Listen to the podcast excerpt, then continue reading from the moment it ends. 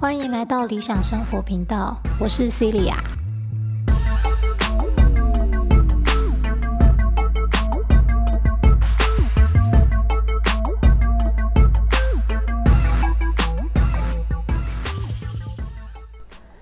好，今天这集主题是过度依赖就是迷信。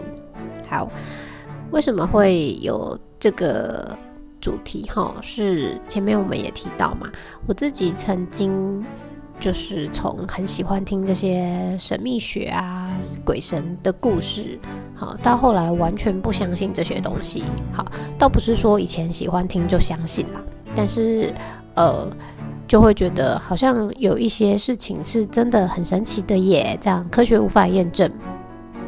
那后来为什么会完全不相信，也不想再听哈？就是因为呃，我曾经说过嘛，我的小姑姑对我而言很重要。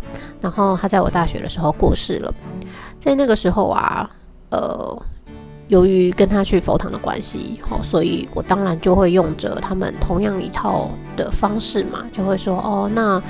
我拜托我折寿啊！我希望他可以活下来，对不对？好，去祈祷啊，什么神啊、佛啊、菩萨啊，看可不可以把他救活。但是并没有嘛，所以这一点我非常的清楚，就是我是在我小姑姑过世的那一刻，开始把所有神秘学、玄学、宗教的东西一律排除在外，因为我认为。你没有把我的小姑姑给救活啊！你算什么佛？你算什么菩萨？OK。那当然，就是经历过了低潮期，好，重新接触了奥修之后，好，才发现，呃，确实有一些东西并不是我们可以科学去检验验证的。好，以及之前我也提到。所有的安排都是最好的安排，在那个当下，在大学的时候，小姑姑过世的当下，我无法接受这个事实。好，我会认为这个是很不好的事情。好，这是我不想要的事情。好，然而呢，到了一路走过来，说这句话并不是要什么大逆不道哈，但是我会觉得，嗯，小姑姑在那个时间点离开，或许对我而言。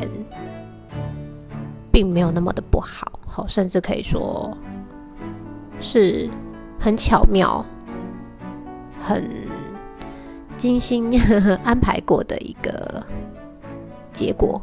OK，至于为什么会这么说，里面有太多细节了，不在这集里面讲。好，所以以我自己而言，我是从嗯好奇。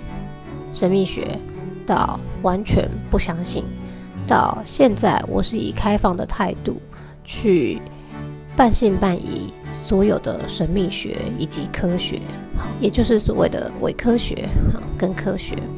但这一集主要就是在讲，呃，以我自己回顾。在完全不相信任何东西，只相信科学的那个过程啊，我会觉得我们目前的科学方式可能有一点盲点吧。好，这个盲点就是在我们除非能够测得到、看得到、可重复、可验证，好，然后我们才会说哦，这个是正确的过程。好，有这个因才有这个果。嗯，但因为在低潮期的时候，我接触了各式各样的书籍嘛，好，甚至连那什么芳疗啊、花精啊这些都有去研究涉猎过。嗯，在花精的那个创始人，他就有讲过一句话哈，他说所有有形的东西啊，在一开始都是无形的。好，那可是以我们的科学而言，我又要能够得到看到，好。看到那个所谓的结果，或是所谓物质能够量测得到的东西才相信的话，那我们就永远无法从根源所谓无形的地方来去做改善。好，所以呃，在经历那段低潮期到现在啦，哈，我就说我是用比较开放的态度嘛，我不会所有的玄学、神秘学都百分之百相信，我也不会所有的科学也都百分之百的相信。好，那以我现在的状态，好，对之前完全不相信科学以外的东西，好的状态啊，我就是给自己下了这个结论。好，我个人觉得过度依赖就是迷信。那过度依赖任何一种东西，包含科学本身，那你也就会使科学这件事变成另外一种的迷信。这就很像是，嗯，嗯，我们会谈星座嘛，占星好，然后有些人呢，他就会说，哦，我觉得那个星座根本就不准啊，它只不过是统计学而已，好，或者是有些人会说。哎，十二星座不对哦，应该是十三星座。嗯，因为之前我有提到嘛，我曾经研究过占星，好，然后尤其是我在研究的当时，还是以一个非常科学至上 的心态去研究的，好，然后我突然就发现了一个盲点，这就是所谓科学有的盲点。好，我们先讲讲统计学这件事，好。如果说星座啊、算命啊都只是统计学的话，我比较好奇的是，在古代他们那样子的年代，对不对？我们现在的人都这么自认为现在科技很发达嘛，电脑运算很厉害嘛，那以前的都很差，对不对？啊，如果是这样子的话，在那个年代的古人们要如何统计出来，在哪一个时间点、哪一个时辰出生的人？是怎么样的个性，怎么样的命运呢？好，跟以及他的一生该怎么走呢？很难追踪诶，因为资讯那么不发达，交通也那么不发达，对吧？好，所以要说算命只是统计学的话，我觉得这是一个非常巨大的盲点，就是不可能。就算我们现在运算这么发达，这么方便，资讯这么容易能够追踪到他人好一生，我也没有看有谁来统计过这件事情啊。好，所以这是第一个盲点。哎，确实，星座或是命盘，好，不见得是统计学，对吧？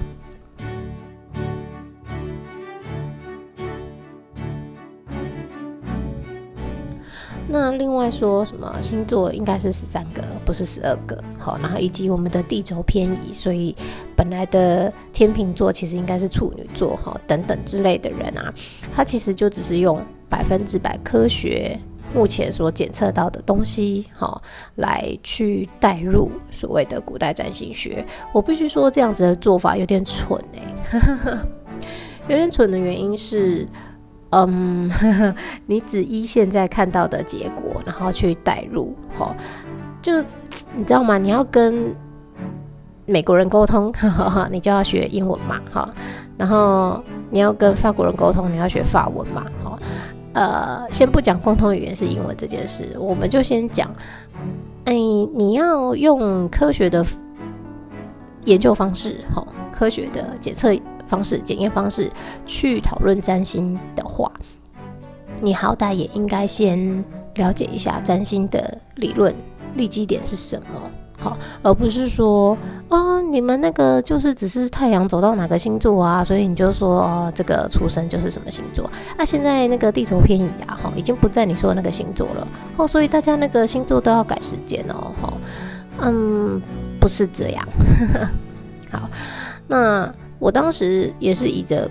科学的心态去看的嘛，啊，去看了之后才发现，哦，原来我们根本就误会了所谓的占星星座这回事。哈，虽然古代在一开始真的是以说太阳在这个区域，哈，就称为什么星座，可是其实古人是把天空三百六十度，哈，划分成十二个区块，而这十二个区块里面呢，当太阳走到第一个区块的时候，那个时候。选定的星座，因为刚好在第一个区块里面是母羊座，所以就选定了它。OK，只是以这个星座作为代表。那当然地轴会偏移，当然你也可以说，呃，今天这个区块会跟着变动。可是这样子看的话，就等于是你把宇宙的十二个区块给固定住了。然后呢，依照地球的转动跟对齐的方向去决定说，哦，它在哪一个区块。那但是呢，以神秘学、玄学或者是古代占星学，其实我们是以人为本嘛。如果你想要知道是人对应到的是哪一个磁场、哪一个方位，好，所以应该是说，我们就是以地球看出去的这十二个区块，那这个区块就是牡羊座，这个区块就是金牛座。那这不应该会随着地轴的偏移，它就改变哦。好，这这个 有点抽象，可能大家想象一下。一个是你就是把它分成十二个外围十二个区块，然后呢，你拿一个陀螺在中间转，它转到哪里就是哪里。好，那就是宇宙的区块方位是被我们固定的。好，但是呢，以占星的角度来说，是以我们地球看出去的十二个方位。去分定的，好，所以不会因为说哦，我今天分出去的方位明明是母羊，好，然后但是因为地轴偏移，嘿，宇宙现在是金牛在这里，好，所以它就变金牛座，不会哦。OK，好，我觉得这有点抽象，大家应该就是已经飞掉了吧？讲比较简洁的，就是呃。玄学哈，或是占星，以占星啦，我研究的是占星哈来讲，我们是以那个能量场来做区分，然后而不是以眼睛看到的目前在那里有什么东西来做区分的。OK，那能量场的概念，我想现在物理学也都有在说了嘛，所以就不解释了。总之呢，就是我个人觉得，很多时候我们是有点太过自大了哈，然后也太太过依赖了哈，依赖所谓的科学，所谓看得到、测得到，好才相信它是真的。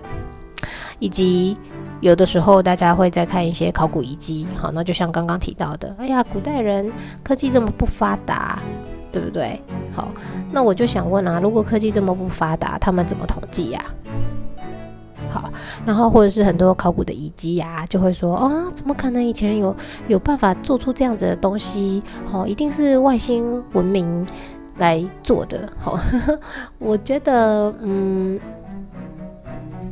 我们不能过度自大，自认为现在的科技就是最高明、最好的。好，这就像我常常会跟学生举例啊，嗯，我们没办法证明。古文明的东西，它的科技一定比我们不发达。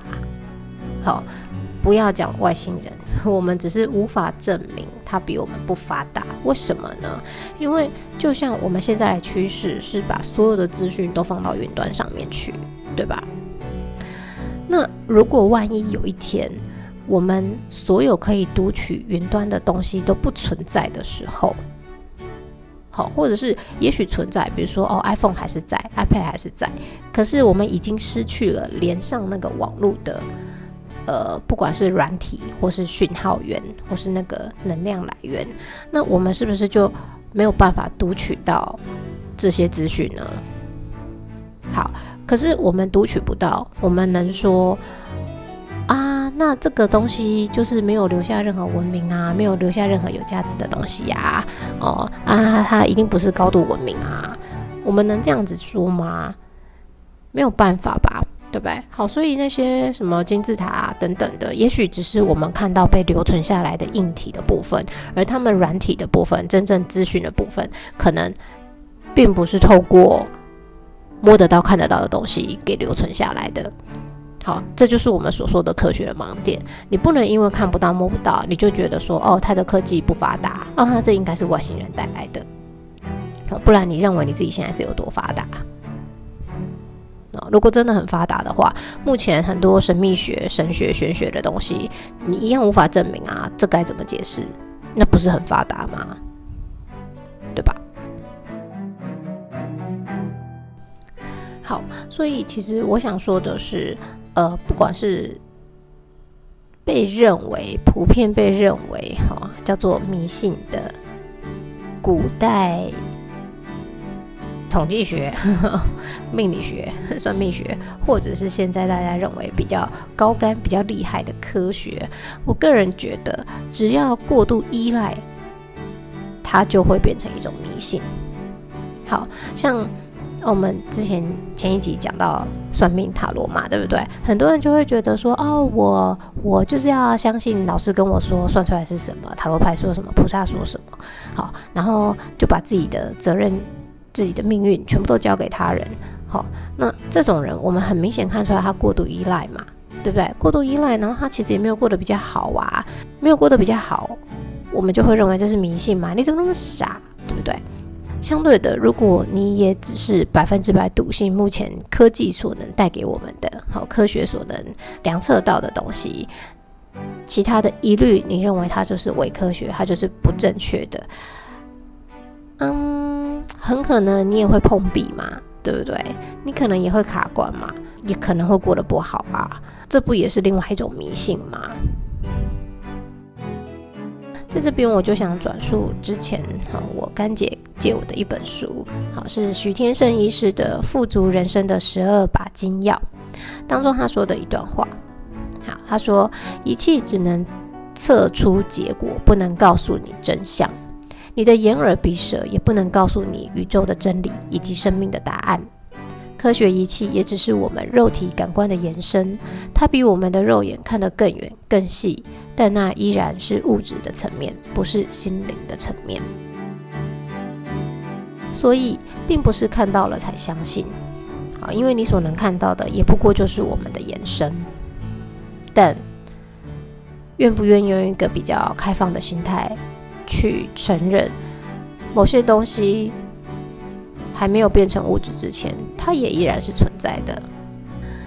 就像很多的创造创作，它在还没有被真正创作出来之前，它也是一个虚无的思想而已啊！它只存在我们的脑袋里面，是一个空想。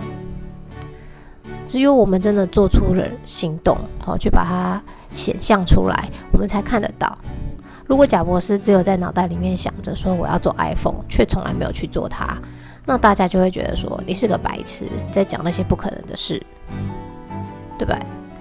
但是如果他真的付诸行动做出来了，而他确实也做了，我们就会发现哦，原来这真的是可能的哎。请问他在创造 iPhone 之前，他有先看到 iPhone 吗？哦，我相信他有看到，但是是在他脑袋里。它不是一个实质、人人皆可见的东西，好，所以我才会说，呃，如果过度依赖目前的科学方式，哈，一定要先得到结果，我才要相信的话，那它也会是一种迷信，而这也会让我们在不知不觉中养成一定要先得到才感恩、才感谢的这种陋习、恶习。所以，并不是看到了才相信，而是因为你先相信了，并且付诸行动，你才能看到。好，相对上一集讲到的命越算越薄的人，就是因为他没有采取任何行动，只光坐在那里相信。